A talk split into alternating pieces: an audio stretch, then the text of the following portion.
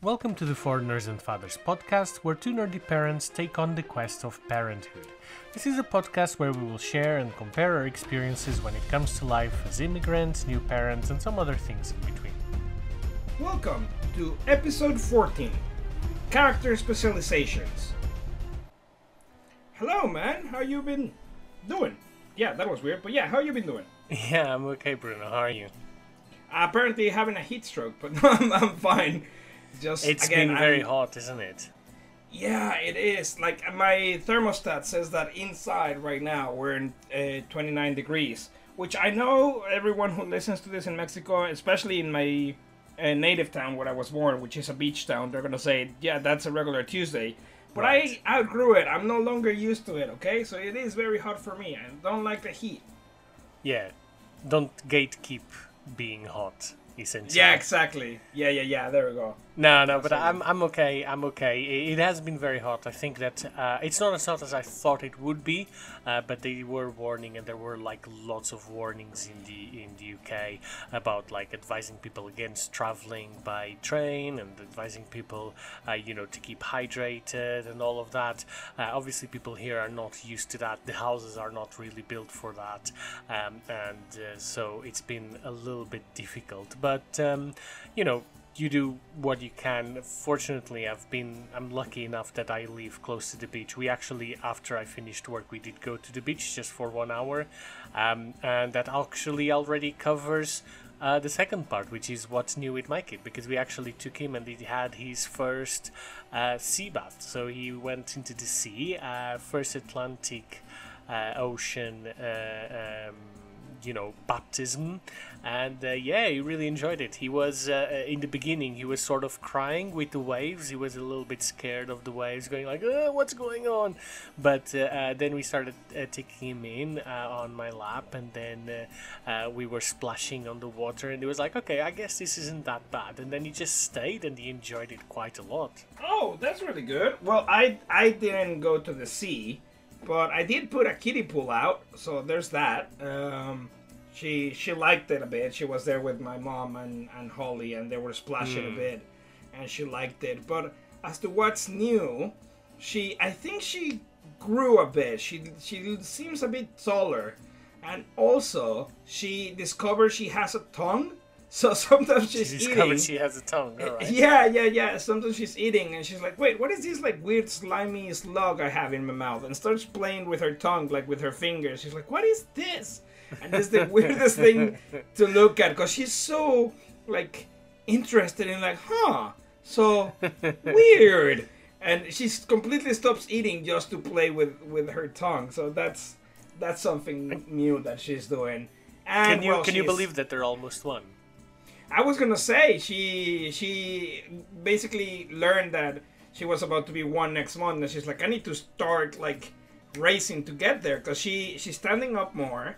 She obviously you have to grab her, but she's running everywhere. Sure. And she's she's super chatty now. She uh, she only does one sound, which is ma, but she's super chatty. She's like ma ma ma ma ma ma. like yeah yeah yeah. No, it's it's hard to, to believe it's it's it's been almost a year, man. Yeah, yeah, yeah, yeah, yeah. Oof.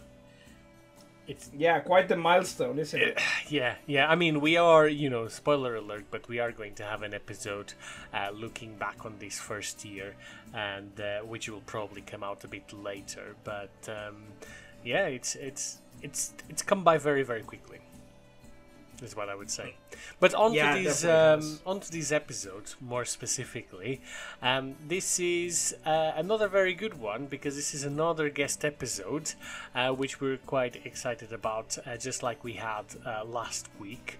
Um, uh, do you want to think... do you want to give a quick introduction to our guests, Bruno? Yeah, sure. But just before that, you think we'll manage to actually finish this one in no, one no, piece, definitely. I think not. we're gonna have to cut it. Yeah, yeah, I, I was thinking the same. We're, we're going to have to cut it and then we'll have to decide whether we record this one and then split it or we'll have to then do, do a part two or invite people back um, uh, you know if, uh, assuming that they're not going to be too traumatized by being with us here um, but yeah that, i foresee already i was looking at the uh, script that we have uh, our like our guidance of what we're going to talk about and i was like huh don't remember it being this long. Uh, so, yeah, that's what I was thinking. It's like this is a freaking library, dude. uh, but it, it's good. It means that we have a lot of content, so uh, they'll come back, or we'll split this in two, and uh, that's fine. That's fine. Yeah, yeah, yeah. Well, tell you what. Why don't you do the intros, given that you did them in the script and they're so actually good? I, I kind of want to hear you uh, doing them. Uh, you shouldn't have said that. Now, if people hate it, they're going to know it was me.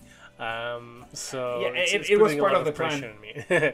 um, yeah, no, that's fine. So yes, today is, as we said, uh, it's another guest episode, and uh, we have we have two people uh, with us here today, and uh, we decided to go for a different perspective. Uh, so neither of them are fathers, at least not yet. Who knows what the future holds? Uh, but both of them are. Um, natural born British. Uh, and we thought that that would be really good. Obviously, we had the perspective uh, of uh, Elliot last week, but that was more coming from his father's side as well as being British. But this is more just about uh, what it means to be British and how they view us um, uh, from, from that perspective. So, uh, the first guest that we have is someone who owes his popularity to South Park. Uh, he's an inquisitive contrarian and is always proactive. It's our loyal and younger friend David. Uh, and uh, David, say hi. Hello. And then we have someone else who is a man visually highlighted by how tall he is. I know this is audio only, so when you when you hear this voice, just imagine someone very very tall. Uh, he's passionate about most things and is always willing to lend an ear. And this is Dan. Dan, say hi. Hello. Hey. So, um, what we usually do uh, in the podcast is we start with a, a little bit of an intro. So, we would like to give the floor to you guys just to introduce yourselves a little bit. And then there are some questions that we ask of every guest. Um, so, uh, in no particular order, but let's start with you, Dan. Um do you want to tell us a little bit about yourself?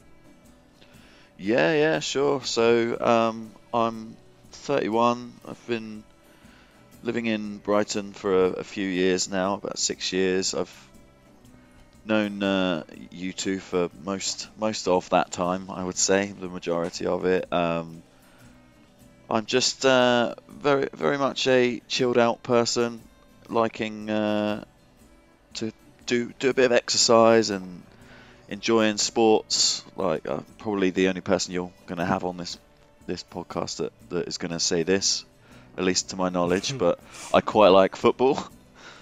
Um, All right, I see, I see. a- a- as you can tell from from this, uh, I'm just going to do a little plea for myself at the moment. If there is anyone out there that wants to discuss football with me, my friends aren't great for it. But um, yeah, other than Uh, that, but you have to clarify what you mean by football, man. That's oh, definitely- soccer, yeah, just Yeah. for just for our global fans and global listeners out there.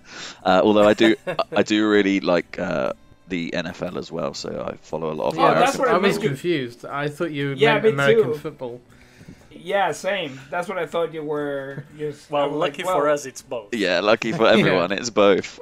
Um, but, but yeah, I mean, I, I know you guys from uh, from from work. Obviously, is how we first met. But I feel like we we really bonded on things outside of work, having similar interests, um, playing D and D, board games, and and things like that. But yeah, that's that's a bit of me, really.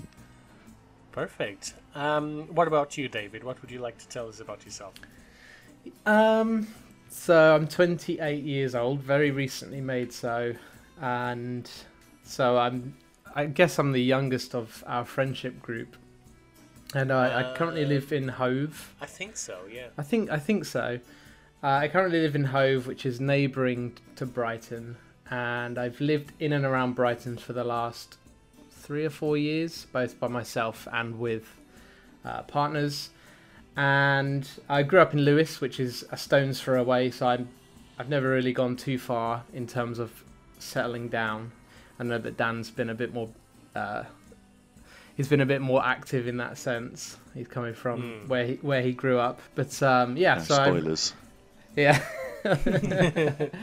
but yeah, I'm really passionate about things like uh, video games. So I very much enjoy playing video games. Um, I love music. Um, listen to music all day, every day, and uh, I even make some music in a in a weird sort of way. So I've been beatboxing for about eleven years now. Um, so that's interesting. And very recently, this is a recent revelation, but I've just gone sort of headfirst into running, um, which sounds a bit odd considering it's so primitive, but I've really enjoyed running recently, and I've gone into a load of different running events. And yeah, so my wife and I, we're currently buying a house, which is, uh, for those who don't know, one of the most stressful experiences of your life. and uh. I'm also ginger. Probably those who watch South Park might have gotten the reference in the beginning. so as you can imagine, this heat wave is really killing me right now. So I'm sort of shriveled You in the you know what corner I of a heard? shady room. I heard that there was these uh, cinema theaters that were doing uh, free cinema tickets today and tomorrow for gingers. really? Really? yeah, yeah, no, I'm not joking. I'll I'll have to find the link. I'll put it in the resources. But yeah, uh, they were doing it like uh, I don't know what they called it. If it was like Save a Ginger or something like that. but essentially, because of the heat wave, they were uh, like if you show up, it's limited to one ticket per ginger. But you would go there and you could watch a film uh, uh, for free just to get out of the heat. Well, I guess I'm watching cinema tomorrow. Yeah, well, maybe you could go for it. I'll, I'll send you the link. Yeah. Yes, Do we know just how uh, ginger we're talking? Like, I've, I've got a little bit of ginger in my beard. Does, is that going to get me into the cinema for free, or I was gonna say the exact same thing. I was gonna say like, should I should I just present my beard and be like, I went in. Yeah, maybe. I mean, to be honest, if you're willing to dye your beard and your hair just for a free cinema ticket, I say you deserve it. Yeah, if you're willing to make I the don't need to buy sacrifice it, it's of becoming there. Oh, you do need to dye it. yeah, no, Um, no.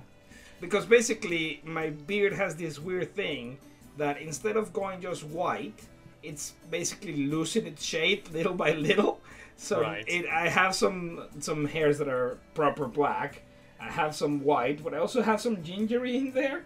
So I was like, "Hey, me, look, look at this evidence. Free ticket, please." um, you, you- look, go try, record it, and then you know report back how the experience went. I I just well, like if, if anything, they'll just let Holly in, and I'll just stand outside like a dummy. That sounds good. I'd just like to add an idea also. Um, I was at the cinema recently with someone who uh, was worried about taking some food in with them, and I was sort of explaining to them like I don't really think they care anymore. I would wager if you went in there with like a blatantly obvious bright ginger Wig. wig, they are not going to question you. They're just going to let you through those doors. Then there's that one poor guy who has natural hair that just happens to look like a ginger wig, having a hard time trying to convince them. Yeah, yeah, yeah, exactly. Cool. So that's our sense of humor in Yeah. a nutshell. For anyone who, who were wondering. And um, so there are a few questions that we like to ask uh, every guest, uh, just to you know set a baseline. uh, and one of the two, um, and I'm going to leave it open to whoever wants to come uh, to to respond first. Uh, but the first question that we would like to ask is, would you ever consider immigrating? Uh, immigrating, and why would you or why would you not? I'll go first. So, um, yeah, I mean, I've never given this much thought just because for most of my life I've been relatively happy. I've never really come across a crossroads where I've had to make a decision that involves me moving to another country. Um, so I think it's not down to whether or not I'm happy here, but it's probably if an opportunity for a really good job comes somewhere abroad and it makes sense. Sorry. um, but considering most of the world is out of reach to me just because of my pale skin and ginger hair, so the heat That's true. won't- get on really yeah, well. you are banned in most countries. That is true. exactly. That's a whole separate episode. Um, I don't think I would live anywhere else.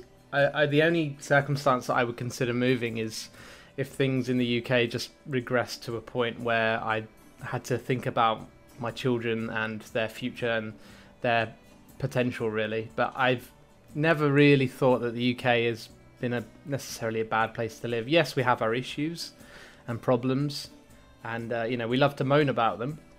It's one of our Yeah. trademarks. But um, yeah, generally I'm quite happy here. Yeah, I mean, if it was that bad, Bruno and I wouldn't be here at the moment. Yeah. Yeah, Precisely. exactly. What about you then? Well, Pedro, I'm I'm glad you asked. Um, you may have noticed that I didn't say where I was from in the introduction because I, I was prepared for this question, and I have listened to the previous episode, number one fan, um, where you talked about how difficult it was and the challenges you both went through and what you had to overcome to, to first move to the UK, and how you both had very different but also very real and challenging experiences. And I thought to myself, these guys don't know struggle. These guys don't understand how hard it was for me to emigrate here from the Isle of Wight. yeah, why was it hard? Well, I mean, first of all, you go into shops here and everywhere just has card machines. hey, throwback. yeah, deep cut, deep cut. I like it. Um, no, I mean, in all in all seriousness, I moved from a place where I grew up, where, I mean, the, the, Isle of Wight. It may be spelt differently, but it, it is very much, or at least when I grew up, was very much a, an island full of white people. I then moved to uh, university. I went to Plymouth, and um, I actually did some community work while I was there, um, hel- helping out with um, some tension in the area because, again, it was like 99% white people. So, m- moving to Brighton was a culture shock to me, but only in the positive sense. Um, it, it was a really good opportunity to sort of explore a, a completely new world not that far from home. Um, and I've loved every minute. For that reason, I, I can't say I wouldn't ever emigrate to try out living in new cultures, but at the same time, I've I've never felt as home as I do here, so I, I, I don't really feel the need to. And much like David, I would burn to a crisp if I went anywhere warmer. So Yeah, I think that's a good point, isn't it? I think like most people who live in warmer countries can easily adapt to a colder one, but if you're already living in a cold country, uh, you know, generally uh, colder, then really the only options are to go somewhere just as cold if you're going to go to a place that is hotter unless you really really like it. And like for example elliot said that he would like to go to like barcelona uh, but uh, unless you actually really really are passionate about it if you're just kind of meh about it why would you go to a place that is warmer if you're just going to feel uncomfortable? In fact i mean i'm, I'm feeling uncomfortable now and i'm from a warmer country and it's just been so hot so yeah Yeah, exactly. And not only that, it's the the same can be said for colder countries. Like you, because the problem is you say that you can adapt if you're from a warmer country to a colder country, which is true. But the problem is colder countries in the UK, then you have to go to really cold, which is not that easy to adapt either. You know, like Yeah, you're that's true. speaking proper northern countries, which it's not incredibly easy to adapt to that level of cold, especially because it doesn't involve just cold. It also involves the daytimes are different and it lasts for 12 hours one day and stuff like that. I mean, that is a regular time for a day, but you know what I'm trying to say. yeah yeah yeah yeah, yeah. Well, I, I don't know if it's it's down to like British heritage or or years and years and years of uh, reproducing or, or whatever it is, but there there seems to be, and I don't want to do a spoiler for a story, maybe an anecdote for another time here. I don't know if you've told it on an episode I haven't had the chance to listen to yet, but there are words that people use to describe uh, the, the colour of British people that tend to live in these hotter climates. oh yeah, no. To be honest, I haven't covered that, uh, not yet. Uh, Oh, I didn't know that. No, so that, don't spoil me because that that's interesting. That seems like an activity Pedro will put I'm together going or something. Uh, I'm going to. You see what I mean? No, no, no, no. no. I'm going to. I'm, yeah, I'm going to uh, um, keep uh, you know listeners. Uh, just aching for oh what is this? What is this? But uh, it's it's just basically something that Portuguese people call uh, British people uh, especially in the south of Portugal. But uh, I'll, we'll go over that uh, in another episode. I think that that will be quite fun. Um, Okay, okay. yeah. So the uh, the other que- one of the other questions we asked is um, what is the best piece of advice that you have for the next generation? Now just a quick no, uh, note here as well. Uh, most of the times when we asked these when we had guests um, we they were kind of like next generation that's so weird. And i said okay it's just your kids. But we wanted to keep this inclusive for our non-parent friends so that you wouldn't have to think about it for your children specifically. So again what is the best piece of advice that you have for the next generation before I answer, can I? I just want to know: Were you surprised by Dan and I's answers to the last one? Uh, n- no, I, d- I don't think so. I wasn't really surprised. I, I, d- like, I could see either of you leaving elsewhere for a few months if you if you wanted to just as a sort of an experience or something. But to be honest no i'm not really surprised and that's not a bad thing. Uh, i think that uh, british people do go to a few other places quite a lot, but it's usually uh, in other countries that already speak English, and sometimes it's temporary, etc. So I think that British people do travel quite a lot and do experience the world quite a lot. But generally speaking, I don't think that you guys are much of people to go like to a different country and to just stay there for the for the rest of your life. Um, uh, but no, in short, no, I'm not really surprised. No. Me neither, but mostly because I basically the as I put it myself, the reason why I emigrated in the first place was to increase my quality of life. And I'm not saying that the UK is the best country in the whole wide world, but it's good. What do you uh, mean it's for me to be here? yeah, exactly. I knew that was coming. I was like, I'm just waiting for David to tell me that. What do you mean it's not? Uh, The Queen's Guard, they're, they're on their way. yeah, exactly. But I, I mean, it's it's it basically as good enough. Uh, I'm sorry. Now you see now you made me forget what I wanted to say. But there's no tangible, logical reason to go, and you do have your families here. You do have your loved ones here. You're not that into basically you're already settled into into the society to the stage that you're in. Obviously, you guys have still a lot to to go through, uh, but I didn't think there was any need for moving. Mostly, people when they move, they do so because there's a certain need that needs to be met. For example, if you're if you're a, a, a pensioner, your your need is I want to relax, and for me, relaxing means having a whole different experience of something that I didn't do when I was younger, or going to a, a warmer climate because now that I'm older, the cold doesn't settle with me, or something. People doesn't emigrate just for the sake of migrating. So Yeah. I don't see you guys as having a need on your life of going anywhere. So that's why the answer didn't surprise me. I mean, Yeah, I, I s- think- I certainly can't speak to all of the UK, but I think English people in particular, they, they emigrate at their convenience. Is the best way that I'd describe it. Yeah. Well, every I, I pretty much think everyone in the planet emigrated at their convenience. Because why would you migrate if it's not convenient for you? That's that's the real question. But I think more for Maybe UK, two. it's more of a want than a need. Mm. It's Oh, like okay, I see what I'm you going to retire to the south Yeah. of France or in Spain because it's just It's warm nice. down there. It's never because oh my quality of life is poor here. At least that's not the vibe I always get when I see foreign agree. citizens. no, I agree, but I, I consider that a, a need because they're saying I want to move to the south of France because the climate is better because I have more activities that I want to do. A need for me doesn't need to be a basic need, but That's it's true. still a That's need. true. So they're not migrating simply because of like oh uh, like it, I mean there's something underneath that makes them want to go there. You know, whatever the reason may be, that is their reasons for going. So that is their need.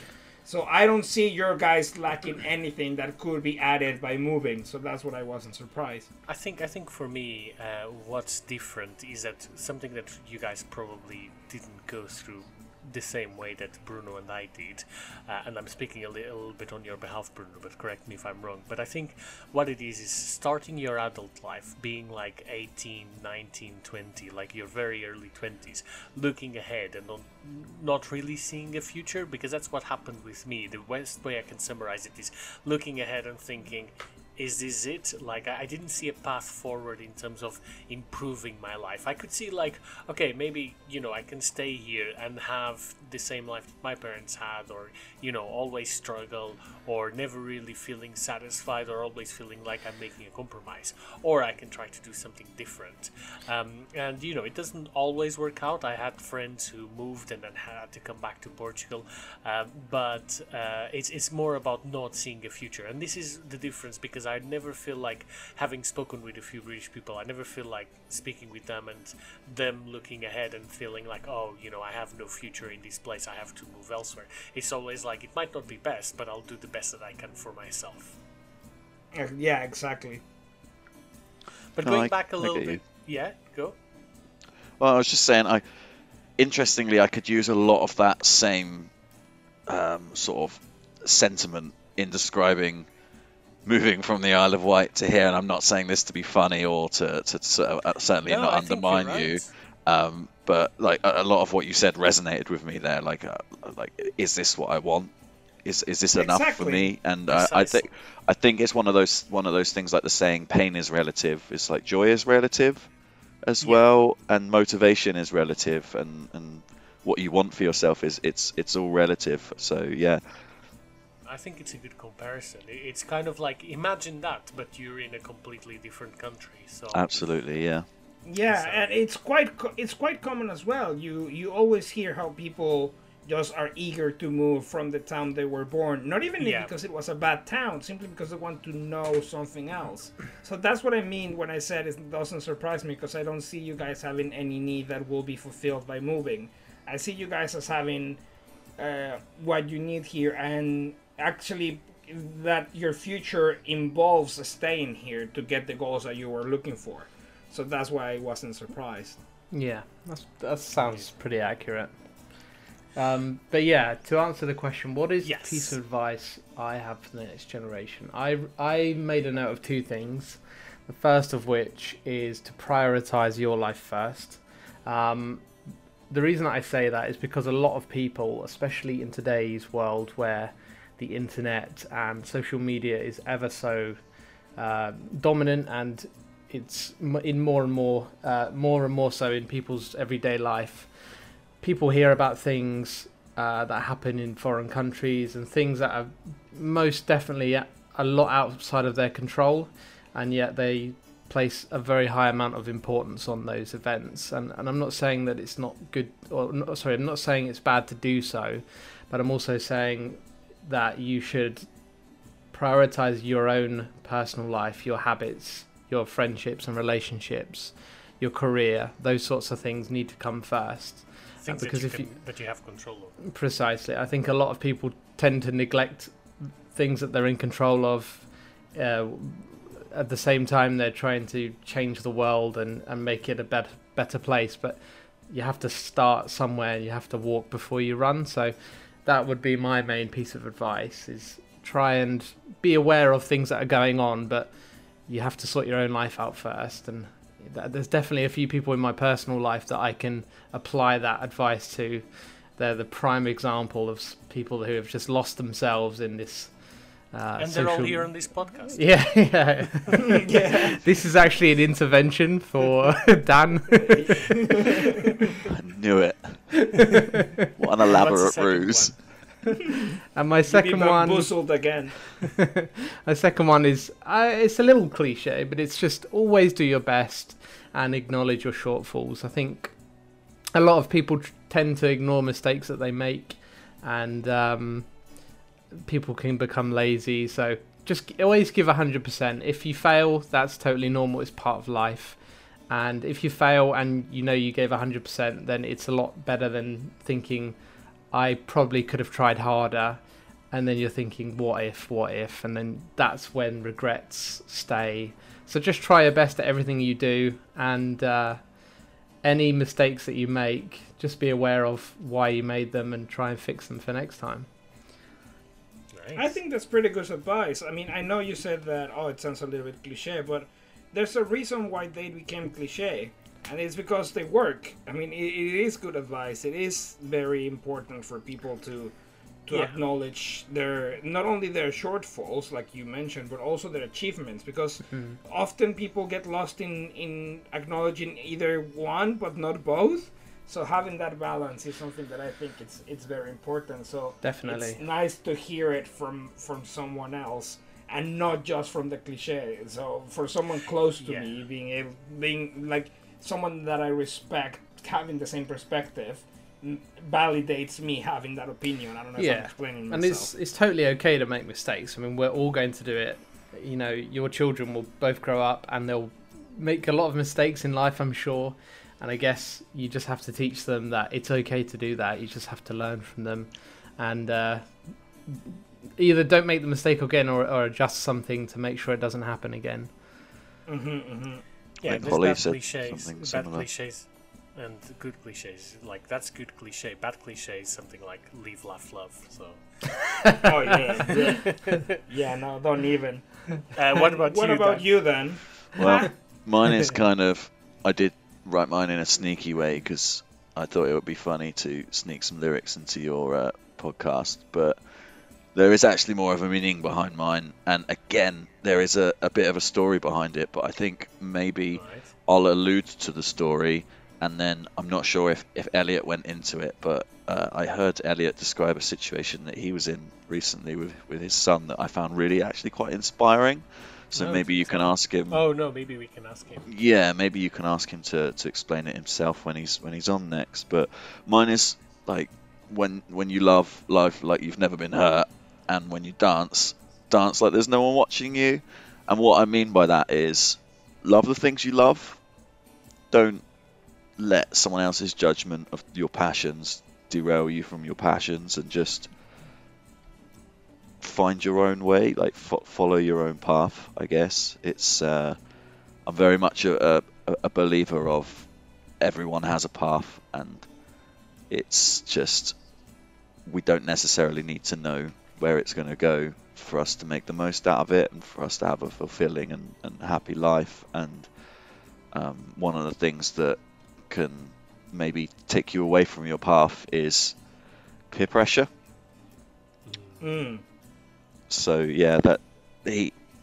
I, I won't again too much, but um, ask you can ask Elliot about his his uh, son and the, a My Little Pony doll. I'm sure you must have heard the story. Yeah, yeah, yeah, yeah we heard it but i don't think it was a broadcast but you're right that is a very nice story actually so. I think I'm so. I glad mean, we'll have reminded Elliot us. back at some point.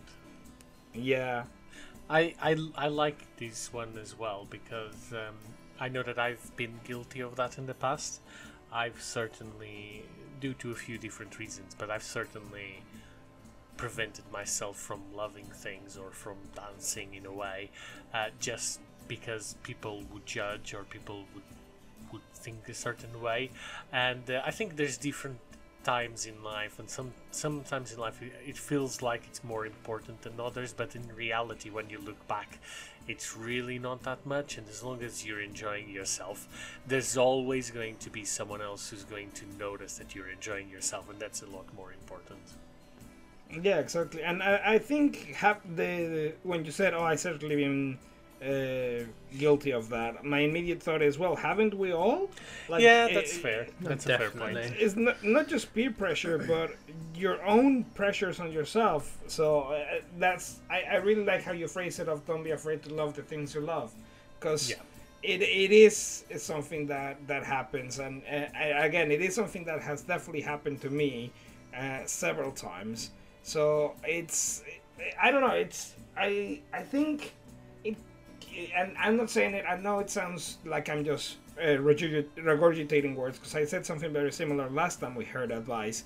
But I think they're very complementary. Both of you guys' advice. I think they're they're pretty much in line with the spirit of each other. So I am I'm really well.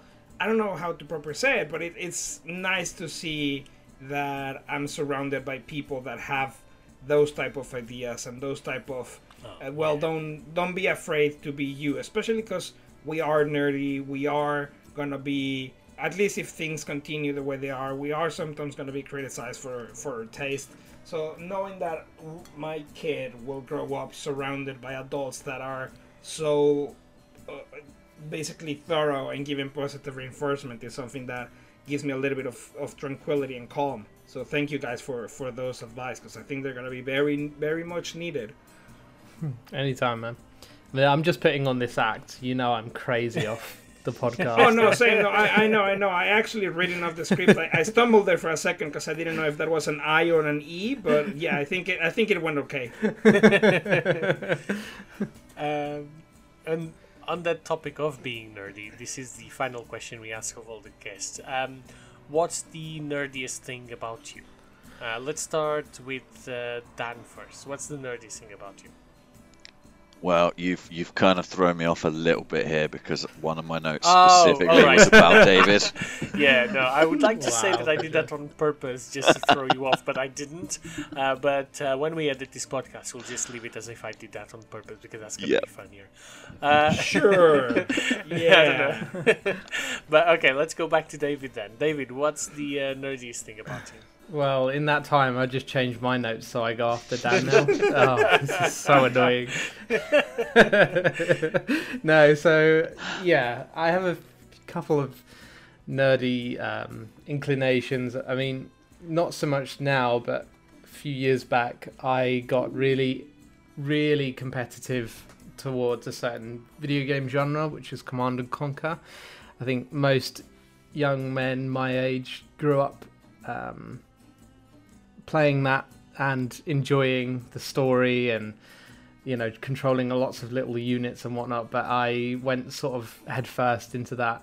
And i used to spend hours every day playing that game until i was sort of top 100 in the world in a certain one of the games in the in the franchise.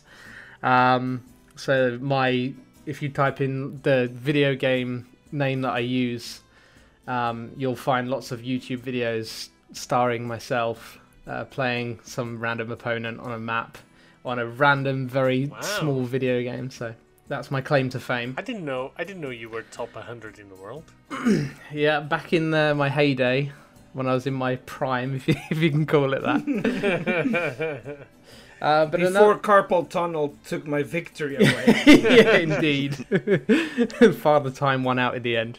No, but um, another thing is kind of I mentioned at the start, but my beatboxing as well. So I've been doing it for like eleven years and um, spending hours every day in front of the mirror practicing because that's pretty much the best way to do it because you get to see the shape of your mouth and make sure that you're doing the sounds correctly and, and this kind of the, the both of those things follow a general theme which is that when i wanted something i would usually get to the point where i almost neglected everything else in my life just to really hone in Yep. on that goal and just pile on all of my focus until i achieved it um, so those goals are relatively nerdy and i think when you were talking about your advice dan and you were talking about you know when you love love like you've never been hurt etc and the, the message from that is don't afraid don't be afraid for others to judge you. I think when i was improving my beatboxing to a level that sounded actually okay i received a lot of judgment because you know when you first start anything you're shit at it and you sound terrible or whatever it is that you apply yourself to. And i think a lot of people give up on the start line um, for a lot of things, learning a new language or picking up a new instrument, and people will always uh, be there to um, give you a reality check. And I think I had to deal a, a, with that quite a lot because beatboxing isn't something that is very popular or mainstream. It's not like picking up a guitar and taking piano lessons, for example. It's quite out there, and so I've always prided myself on the fact that I I'd never really paid much attention to that and just go for what I what I really enjoy. I knew I liked it. I knew I liked listening to it, and so I invested a lot of time and effort, and I can now do it. So yeah, very pleased with Correct me if I'm wrong, but you have also won prize for that, haven't you? No, I'm not good enough to win, but I have. You did go I to was- competition. Yes, I was Okay. ranked in the top 32 in the UK. Ah, there we go. So, you know, out of 70 million people that live That's here, quite that's pretty good. All I mean, of which probably like know how to beatbox.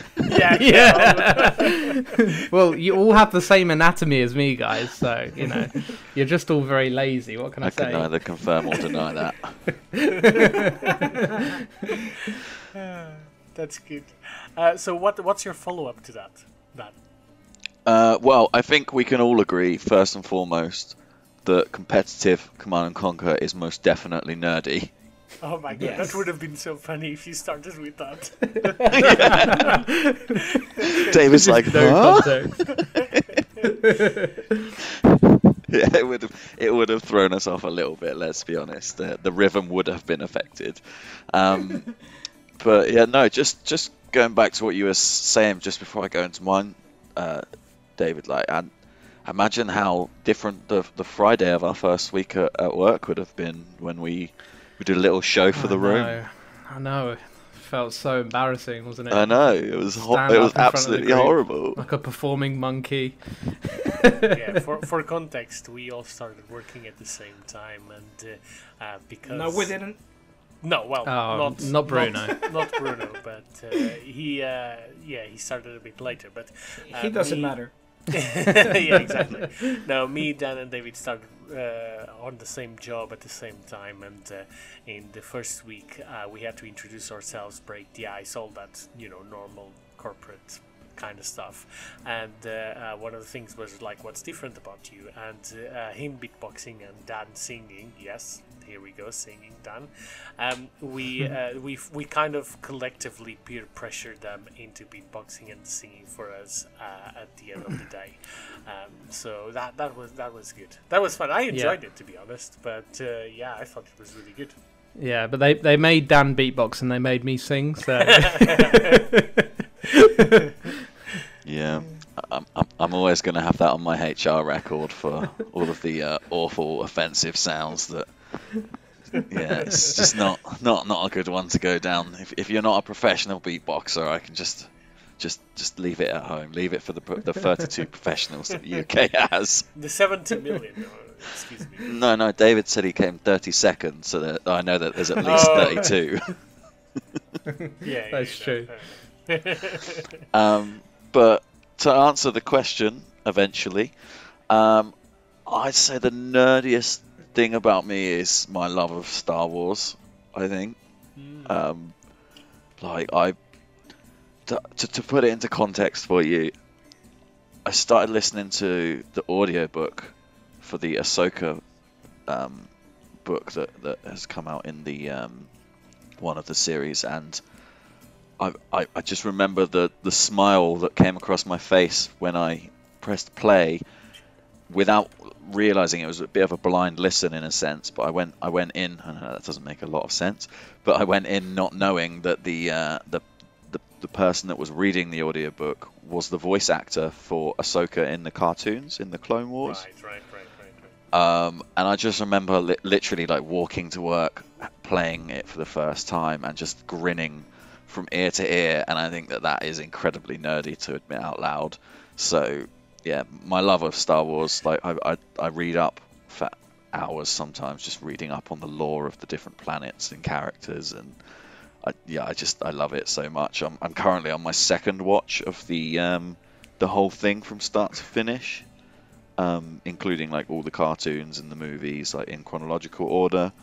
Um, so I thought I'm going to add some of the books in on top of that because I, I guess there's just a, a, a bit more of a world to explore there. Um, I know not all of it's canon, but there's some really good books out there that I've never read before, and yeah, I'm quite excited I have to. a uh, question, Dan.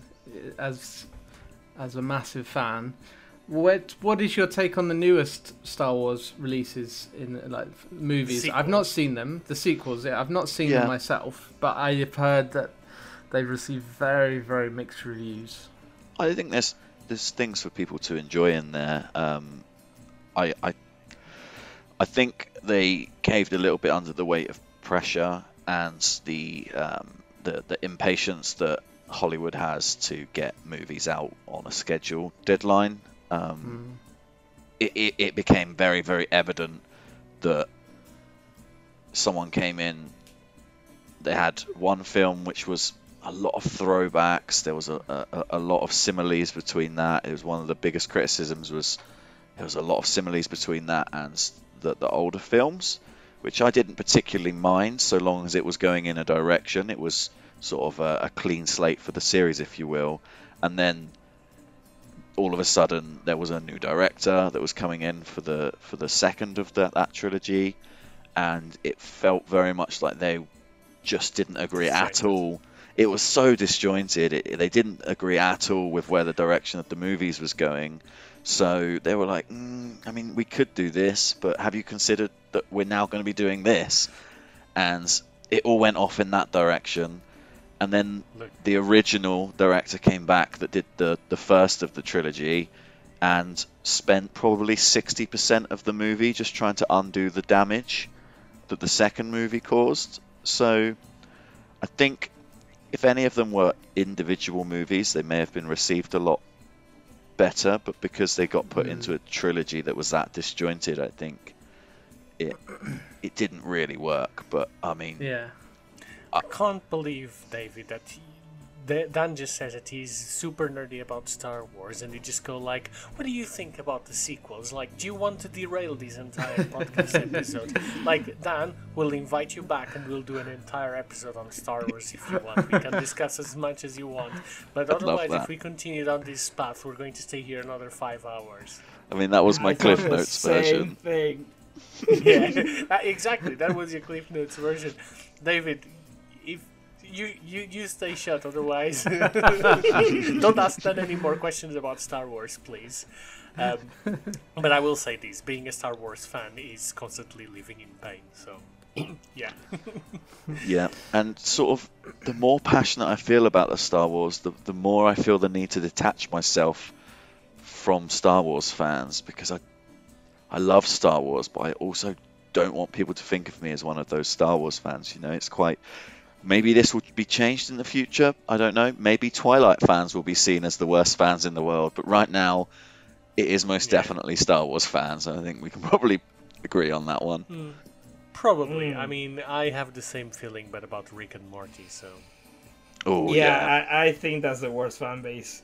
yeah, at least at the moment, I think it is. But yeah, cool. Um, so thank you very much for that, guys, because it's a question that we ask of everyone, um, and uh, it helps really understand how nerdy our friends are and what what their perspectives are. Uh, but moving on to a little bit of uh, the more meaty questions. Um, the first one that I've got here is uh, something that we're quite keen on getting your perspective on, and um, it is about how we met and um, what impact did and does having a foreigner have when we met and when we became good friends. So, what, what sort of impact? How is it relevant about our friendship? I'm just looking at the notes I made. I don't know why I put the first sentence that I wrote. All right, no, no, no. Certainly Be, be brave. You be brave. absolutely have No, to no, read it now, Yeah, word for word. to read it. If you Okay. don't, I'll read it. This just gives you an idea of my sort of humour, but I wrote this on a whim, I think. This is just spitballing. I just said, Good friends is certainly a stretch, don't kid yourself. The main impact is that I'm not allowed, I'm now allowed to be casually racist because I have foreign friends. Yeah, that's that's you summed up. Uh, Yeah, that- that's you in a That's your sense of humor. Not being racist, Um, but your sense of humor. I mean. Yeah, yeah. hey, we call him Racist Dave. Uh, but no, to answer that seriously, I mean, so we met. So I met Pedro because I started work at the same time. I, I worked. I, I work even today at the same company as him, and we've been working there together now for coming up to six years uh, in a Yeah. week actually. And um, yeah, I think the main impact is that it really opened my eyes to different ways of life because I think it's fair to say that typical British um, reputation is that we're quite short sighted when it comes to other cultures and other ways of life. I mean, aside from takeaways, we never really dip our toes too too deeply into the sea of different cultures that are out there.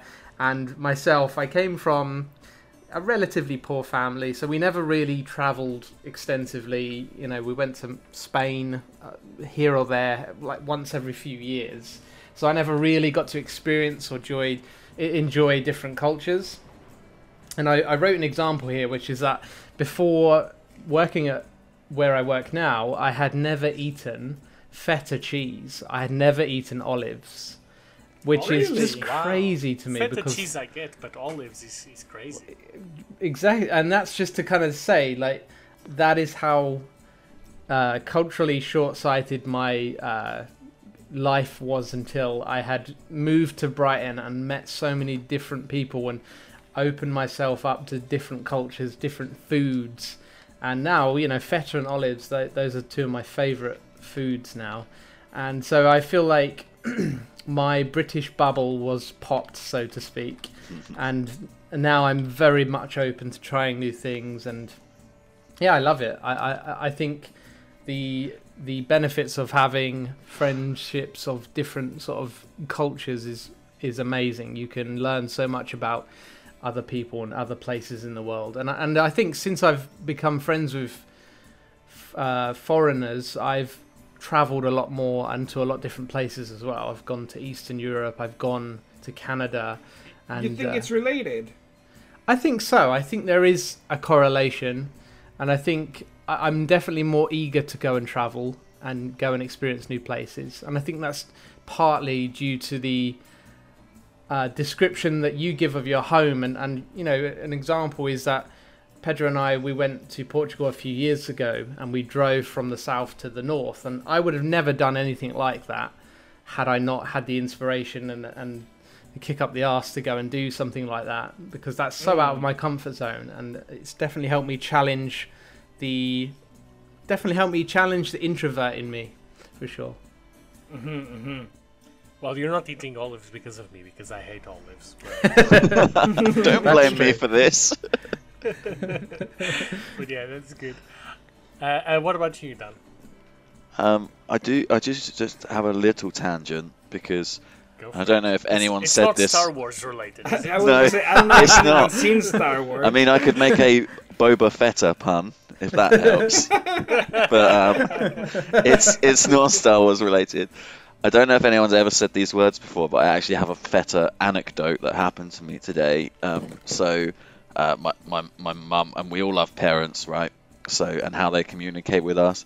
She she did message me this um, just today saying that she had some halloumi and she hadn't she didn't know she'd tried halloumi before and she asked me if I liked halloumi and I was like yeah I mean it's fine but it's quite a strong cheese for, for me and I, I sort of meant in the way that it tastes it it's strong.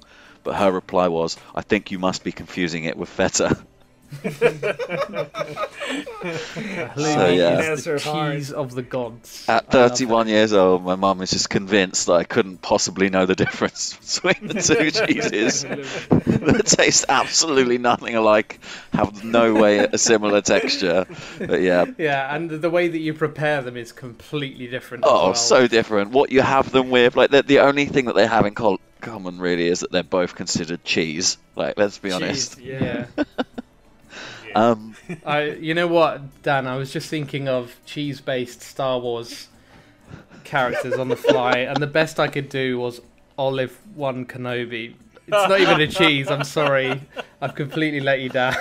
this isn't my podcast. I podcast, feel like we should just end the podcast but now. I, I'd feel more comfortable if you left. if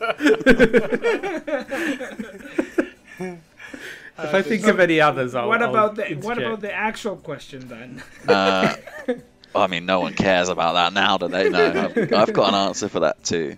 Um, so I think perspective is has been a, a huge part of it for me. So um, you are literally both the first person from your country that I've met. So until I Oh, met no you, pressure. until I met you, Pedro, I'd never met a Portuguese person before, not once. Um, and that, that is technically true because I think I met you before I met Sandra. Um, and uh, Bruno, I, I think you're still possibly the only Mexican person I've met. Um, knowingly anyway. but uh, that wasn't supposed to sound uh, vindictive, but it did. yeah. Um, All those victims. I was just gonna say, Yanis's wife is Mexican, so Yep. Oh no, that's true. That is true. Okay, two. I've met two. Um, but yeah, you were certainly the the first. So, um, it's it's been a quite a, sheltered life for me in terms of international friendships until I moved to Brighton. Um, even when, I went to university, there was one Italian girl. I think there was a Greek guy, and that that was it it was it was it still wasn't like the the most varied of, of, of cultures so it's it's been very eye-opening getting to sort of learn about your lives and hear your perspectives on things and sort of learn from you because um, I, I feel like I've grown more in the last six years that I've lived in Brighton than the 25 years before that um, and I put a large part of that down to the friendship groups and the people I surround myself with. So um, that's one side of it, I think. But um, how you've sort of touched on my life in the biggest way, particularly you, Pedro, but also more recently you, Bruno, is um, just being there for me, like a lot more than I would ever expect you to be there. Um, I think David can probably agree with with this. Um, but like at, at moments of rock bottom, you, you find out who the people are in your lives that are truly worth your time and worth investing in and worth caring for. And um, like I, I I have been, I've been in situations before where I, I had nowhere to go and even before I had nowhere to go, I remember I remember it well. You, you told me like if uh, if it comes to it and you need to turn up with a bag at my door, you, you don't even need to ask. You just you just turn up, and um, like Bruno, more recently you like just checking in on me when I've had problems with mental health, and just telling me that if ever I want to just call and talk about things or just talk about anything, that you're just a phone call away. Um, I haven't had that that much from a lot of my British friends. So again, I don't know if that's you guys as people. I think maybe the biggest shout out here is like kids. If you are listening to this in the future, your parents are awesome people, and uh, you should help them. Mate, I didn't sign in for crying. What the hell? exactly. Let's go back to Star Wars. I've got another name. I've put Uh, you'll make me It's- teary if we talk about Star Wars. It's Cheesebacker. ah, bloody hell. oh my god, Thank you so much for that, man. it's gonna be just You me know and Bruno left now that you the- also need to leave. Ultimate move is I, now uh, getting a was- sponsor for this podcast that's cheese based. you, you just have to do it. I uh, if no, Santa that was Clara really could good. sponsor us, that would be sweet. That was really really good, uh, though. Dan, uh, I, I really appreciate because uh, it, it it's really lovely, and the offer is still there. You know, um, if you, uh, you you know if someone's going to show up that I know at my door with a bag or something like I need a place to crash, like I'm not going to say no. You know what I mean? Like I can I can only imagine it's not going to be because they're taking advantage of me. It's because they're going through shit. And if you are taking advantage of me, then I'll just kick you out. It's fine. Um, so so yeah, no, but I do I do really uh, appreciate it. You're welcome. Perfect. Um, so, what would you say um, are cultural differences that we have and that we may not even realize? So, what I mean by this is that obviously, you know, we come here we've talked quite a lot on this podcast about uh, some of the cultural differences that we are aware of, uh, some of the ways that we behave that we know, like, oh, this isn't the way that British people behave, etc. But there are definitely things where we go, uh, okay, well, this is, you know, that we don't notice that it's different, but you notice because it's been your environment all along. So when you look at that, what kind of things do you think that are different than you would expect, uh, culturally speaking, but that we might not even be aware of? Yeah, so I'll go first. I think the one that I put first and foremost, which I find very strange, is, um, and I don't know if it's, I don't, I don't want to be racist here. Let me just say this. It's always a good start. I'm not a racist, but yeah, nothing Yeah. good comes before. but I do uh, tend to notice this ha- a lot with Spanish uh, speaking people.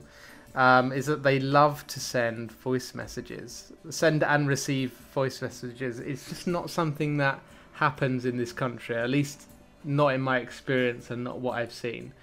Um, Oh no, you're not being racist. I hate it. I, Yeah. I didn't notice if it was us, but it, it does happen to me, and I'm like, Yeah. you, you could text like I, I don't like phone calls. What makes you think that I like it's voice it's text? just so weird Yeah, to me no. that, and I, you know what, on a on a really objective level, I get it. It's probably easier than having to text a wall of uh, text, and it takes a lot of time, and you know that carpal tunnel's not getting any easier since my Command and Conquer days. but uh, it's just really bizarre to me. And I think another one which is more bigger picture is like here we don't really tend to have stray animals. And my wife she recently went over to greece for a, a long weekend with some of her friends. And every other picture i was getting from her were just hordes of stray animals the, the street cats and it's just so weird to to think that you know british absolutely adore cats and dogs. Those are the two most common pets in this country. I say. I don't even need to look up those statistics. I'm pretty sure that's that has to be true. And yet, in other countries around the world, they're not kind of viewed in, in the same light, and, and they don't. They're not. You know, a lot of them aren't domesticated. I mean. To give you a very quick anecdote, my uh, there's a stray cat that sort of lived uh, at the end of the block of flats that I live in, and for the last week or so, I've been uh, going there at about five o'clock and just uh, giving him some wet food and just sitting with him for 15 minutes. And last night we went, uh, I went to collect the bowl, and um, he had been captured by a, um, a like a rescue voluntary rescue organization and I just think that it's so weird that there are so many stray animals in other countries where those sorts of organizations don't even exist because they've kind of culturally Right. accepted the fact that there are loads of strays and that's just normal to them. So those are the sort of main cultural differences that I I could think of. I mean, even even more so to add to that, David, um, people in this country adopt animals from other countries Hmm.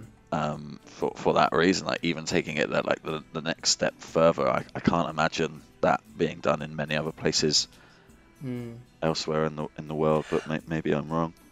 I actually got a perspective from a veterinarian once about why that happens, and it's not exclusive to um, to like Greece or Portugal or anything. Because he, what he was telling me is that it has a lot to do with the policies around castration and spaying cats, um, and I think part of it is cultural. Like I remember speaking to like Portuguese people and everything, and castrating a cat or spaying a cat is seen as as like oh but like how could you do that or something like that but actually it's for the benefit of everyone and uh, uh, it's for the benefit of society to avoid stray cats. People think a lot of, about castrating or spaying cats but not so much about the stray cats on the street. And uh, uh, i didn't think i was going to get political so fast but anyway.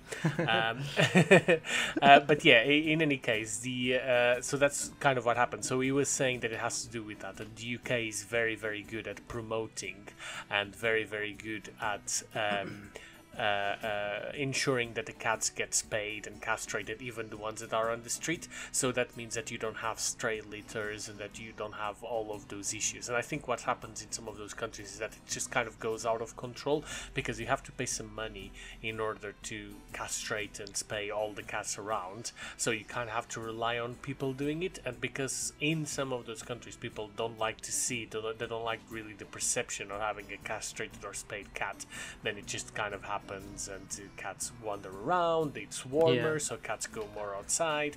So there's a few different reasons, but that's that's what the veterinarian pointed to. That makes sense, and I think it's weird because it's definitely normalised over here to spay and and uh, neuter your cats. I mean, both of my cats are neutered, and I think it's more weird if I hear that someone hasn't neutered or spayed their cat. Yeah, exactly. That's Yeah, definitely the culture here. I know for a fact that in Mexico there's still, um, basically there's still a custom among mostly older people. It, the the culture is definitely changing, but there there's still the the belief that oh poor animals you should let them have uh, a, like Fun. yeah, so I don't know how to say the, the word in English, una camada, but uh, they should have babies once, basically. Again, I, I don't know how to say the litter. There we go. You, they should be able to have a litter once before spraying them, and there's definitely a lot of like homeless animals, like for uh, strays. There we go. That's the word uh, I was looking for. Homeless animals. That's yeah. That's so cute. Well, the li- thing I is, like it. I like it. a lot of homeless people have animals with them. They're, they Yeah, have yeah. dogs to keep them company. So Do you do you refer to the homeless completely as stray people? yes, yes, yes. I I haven't to this point, but I, I'll definitely start now. It's a really Yeah. bad stray problem around here. well, tell you what, it's actually such a common view that Yeah. in Mexico they say if you're going to a taco stand, if there's dog around, it's safe because dog doesn't eat dog. Because there's this urban legend that a lot of taco stands use dog meat, blah blah blah. So there's a common also saying that says like, oh, if you see dogs around, don't worry because dog don't eat dog. So it's gonna be safe to eat the taco there. And luckily So- enough, there's always dogs around. So yeah. So, but yeah, it, it, it is very ingrained in the in the culture that strays are not something people concerned about as much as they do here. Again, that is changing. I even though I'm far away, I'm a little bit aware of just how much that is changing. But it was definitely a thing when I was growing up. Like you would you would see hounds of stray dogs just like patrolling the streets and stuff. cool. Um, and you Dan, noticed any differences that we don't notice ourselves?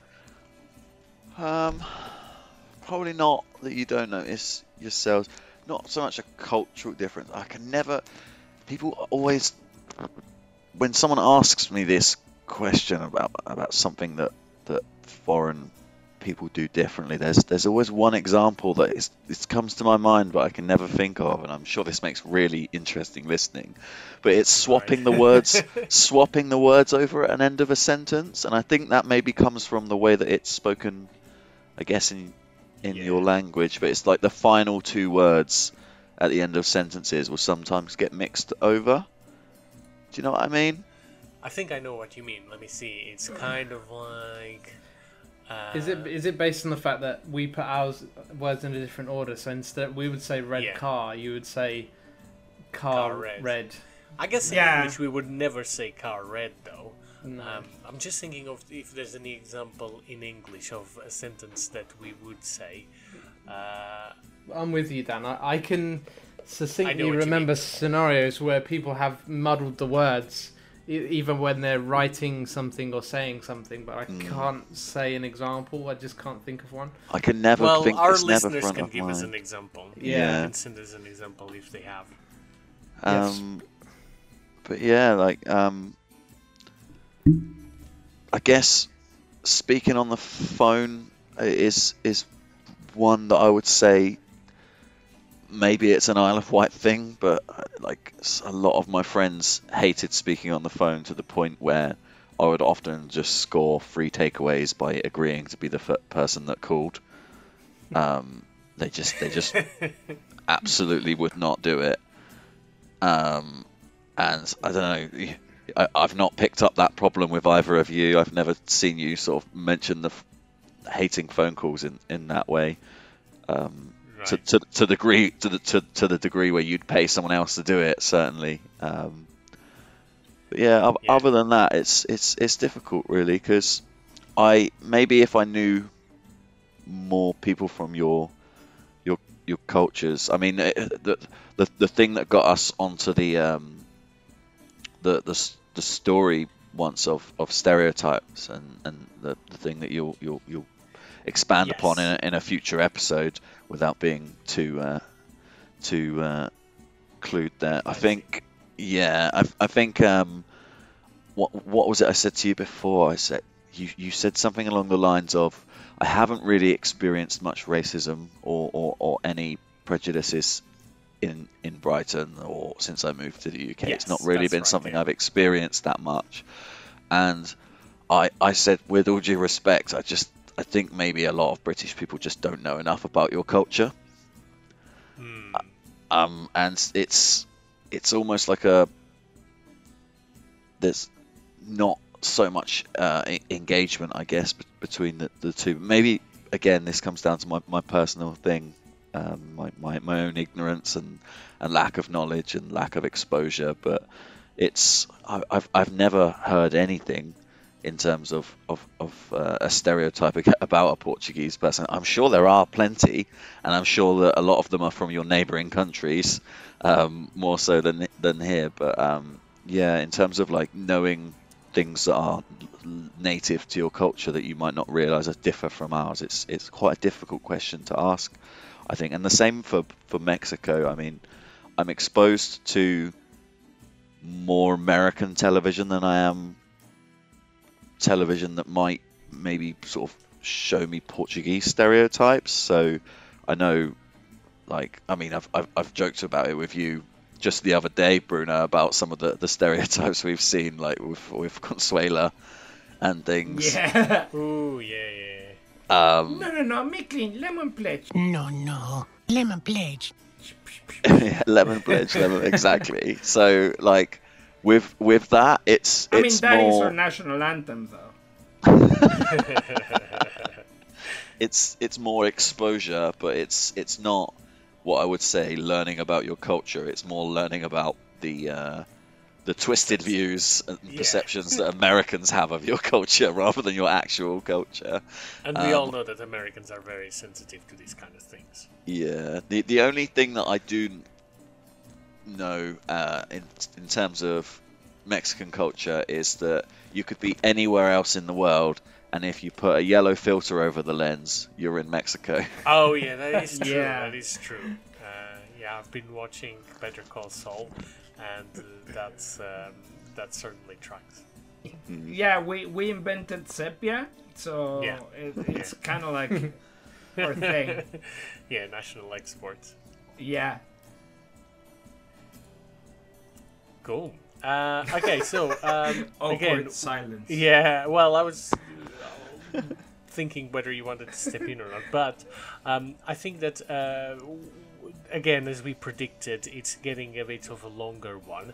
So, in the interest of um, ending this episode, and I'm sure that at some point we're going to have you guys uh, back to a part two or back to another topic of these. Dan will we'll need to do your Star Wars episode at some point where you can rant about Star Wars and we can commiserate together, uh, or you know just celebrate the nice things about it. Um, Yeah, you but- can be the you can be the Star Wars godfather of our kids. Like the first time they see Star Wars is with Uncle Dan.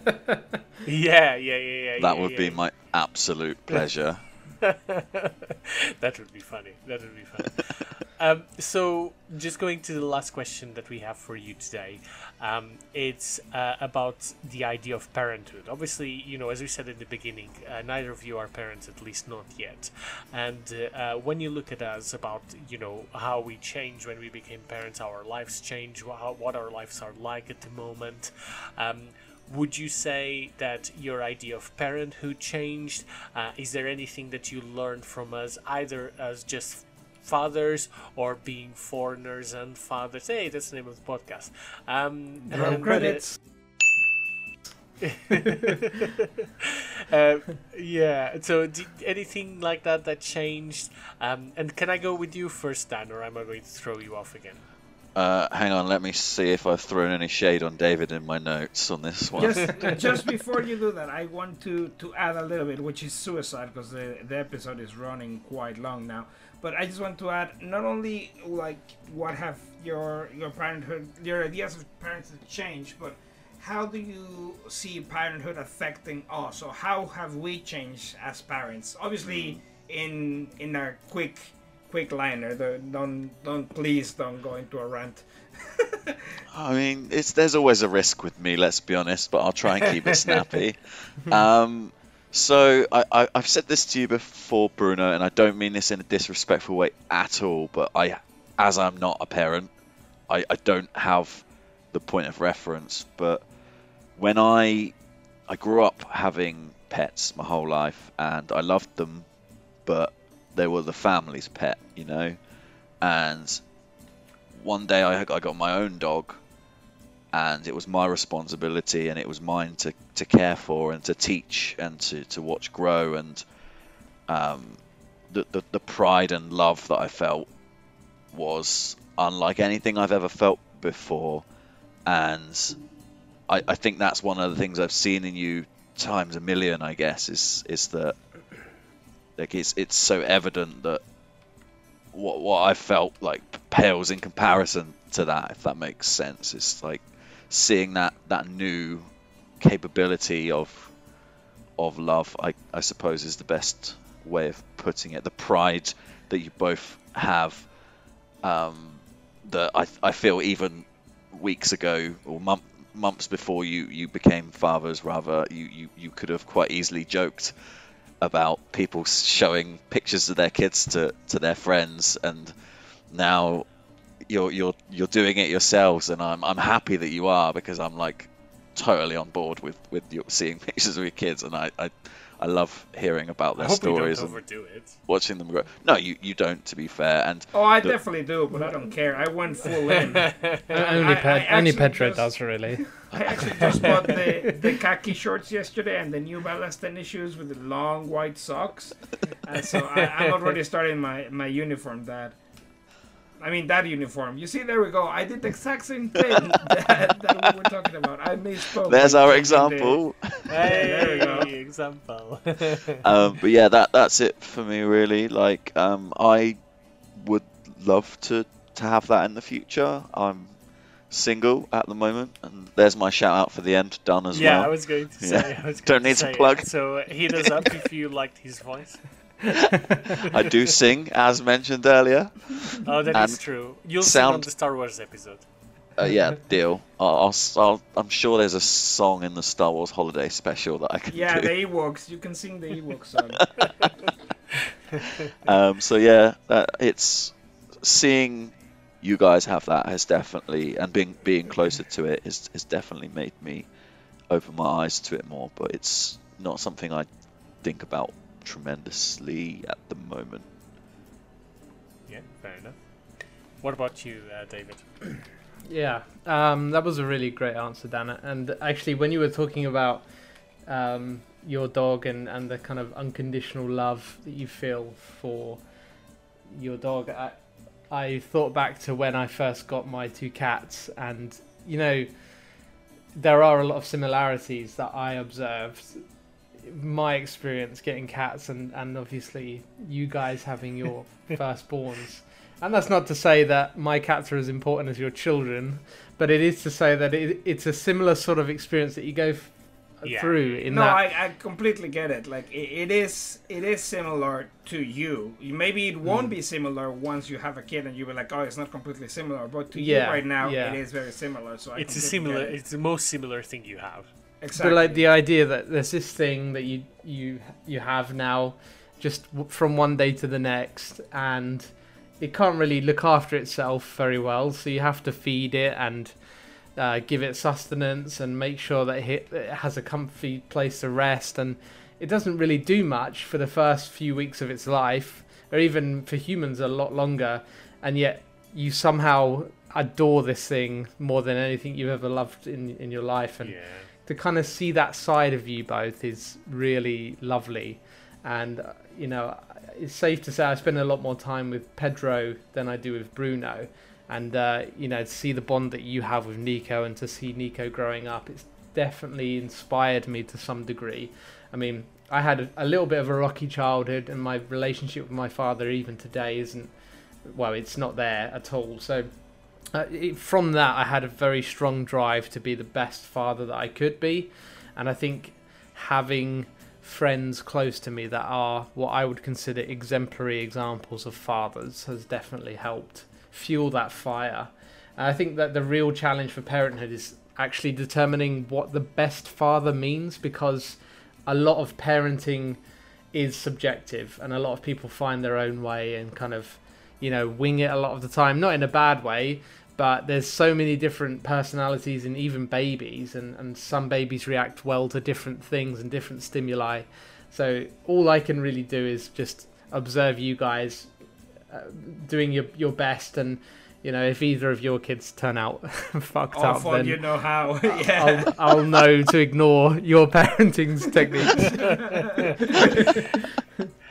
No, that that's really uh, that's really nice. Thank you. Uh, that's really appreciated. Um, yeah, it's lovely. So, well, I guess we're coming to to an end. So we'll we'll just say our our goodbyes. But as is tradition here, I guess Dan already uh, went ahead a little bit.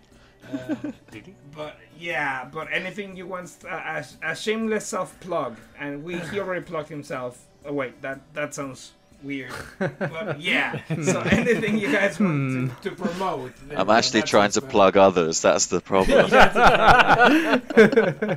hey. So what do you what do you guys want to uh, to promote? What have you been up to that you want to uh, tell others about? Uh, other people to get excited about? Whether it's something that you're doing, something that uh, you're promoting, a business, whatever it may be. So right now, I'm my wife and I are actually watching this show that Pedro has introduced me to, and now which we are very very hooked on, and it's called Survivor. It's an American uh, game show. It's not a game show, is it? It's more like reality TV meets uh, Bush Tucker trials.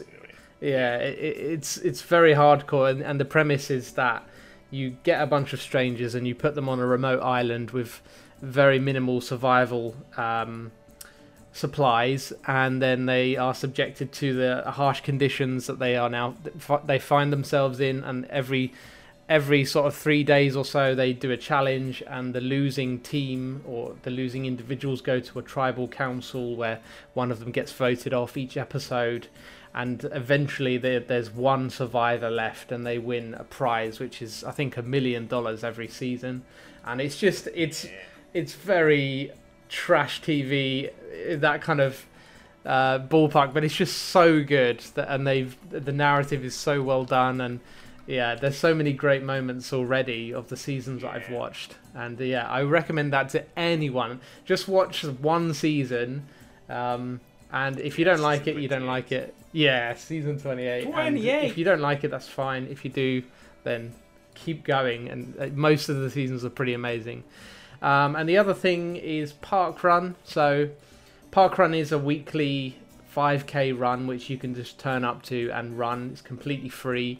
It's based on volunteers and there's they have like hundreds of locations throughout the UK and I think it's a really good starting point for those who are feeling a bit lazy at this time of year, you know, especially in the summer and maybe they're not happy with their body for example.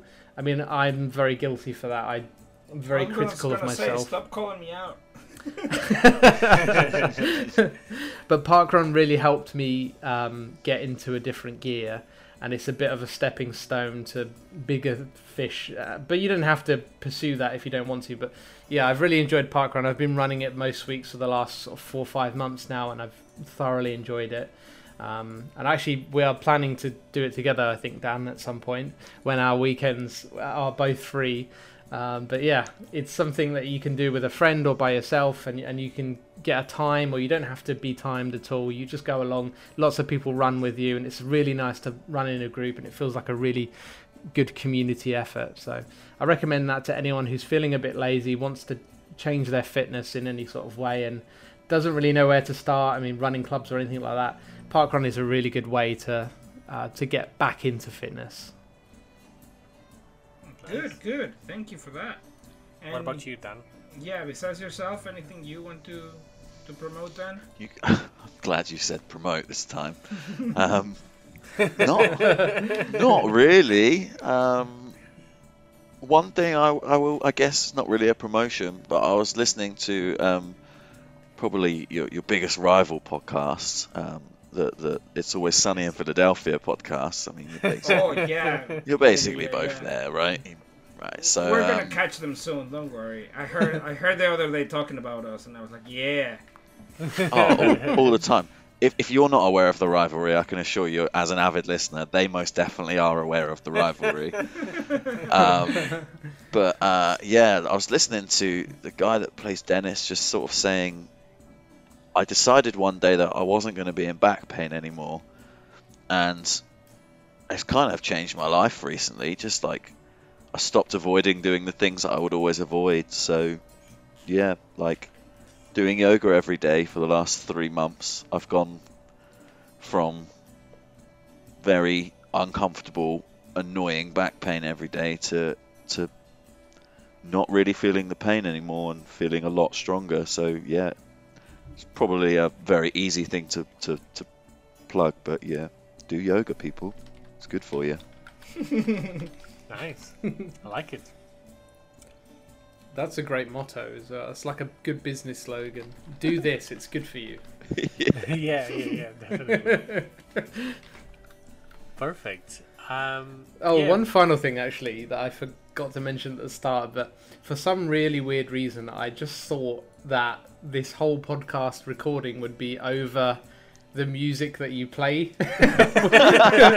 so I was very disappointed. How does everything works? I know. we can play it for you next time if you want, just so you have it in the background, just so you really can get into No, it. no, no, no, no, no, no. I think what he's saying, he's being very smart and covert. What he's saying is, do you want me to beatbox the intro while I talk at the same time? Ah, of course, of course. Yes, we would love that, David. I'd, I'd have to listen to it again, but I can send you a, a clip if you want me to do that for one of the episodes. I mean, Maybe when I return or something. yeah. I'm not going to. I'm not going to say no to that. So definitely yes. uh, fantastic. Uh, that was really really good. Um, I had a very very good time. Uh, it was great to hear from both of you. Um, as we said, we did have to skip over a couple of different questions, uh, and I'm sure that we're going to have you back at some point, either individually. The two of you together, or maybe even mixing it up a little bit. Maybe you can do something with Elliot or with Yanis. So we'll have a, a few play around with that. Uh, we'll have to do Dan's Star Wars episode. Um, but um, uh, for now, I think we'll leave it here. Thank you both so, so much for coming today, uh, for taking the time to do it. I know that particularly for you, Dan, uh, you had. Um, you're quite tired. You've had quite a rough night, didn't? Um, so thank you so much for you know plowing through that and still making it today. Uh, and uh, that was really, really good. It, it was great to hear from you. And I think that when our kids listen to this in the future, they're going to get a lot of great advice and a lot of great insight about how we were and how, how, uh, how you guys were as well. Well, it's- it's been great. Yeah, really enjoyed it too. And Yeah. yeah, I've Thanks for nearly been up for 23 hours, so that's nice. Yeah, go to sleep, mate. Yeah. If it helps, Dan, I, I got Yeah, a really sleep. nice like night of this sleep part, last you can just lie back and you can just fall asleep now. We won't ask you to say anything else, so just leave it playing, Yeah, and it's then at the end we'll let you know. Just you know, lie back, close your eyes. Don't worry. sorry, sorry, Bruno. You're gonna have to edit my uh, 14-hour Lauren. recording. Yeah. Yeah, but thanks for having us on. It's yeah, I, obviously I've listened to all the episodes that have been released so far and thoroughly enjoyed all of them. I've learnt a lot about both of you as well. Learnt a few things that I didn't know and uh, a few surprises here and there.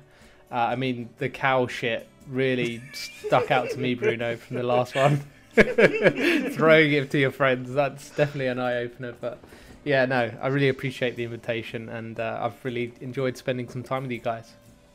It's my pleasure. Thank you so much for for uh, accepting said invitation. It's really wonderful knowing that you guys took time of your uh, of your busy day. And I'm not saying just for saying. I know we all been incredibly busy lately. So thank you so much for that.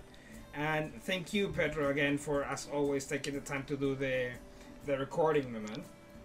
Yeah, no, absolutely. Thank you. That's what we're here for. Excellent. So I guess I'll just do the the outro now. Now that we said goodbye to to our dear dear guests, Uh, so basically, you know the drill by this point. Anything and all you want to uh, contact us, be it feedback, suggestions, just banter in general, you can write to us as contact at foreignersandfathers.com. We are in as many social media as we can manage at the moment. We're just a team of two guys, so cut us some slack. Uh, but we are on Facebook and Twitter, at least as of recording this video. I have a Twitch in which I occasionally stream. I haven't done so for quite a while, again because of no time. But it's Mariachi Viking.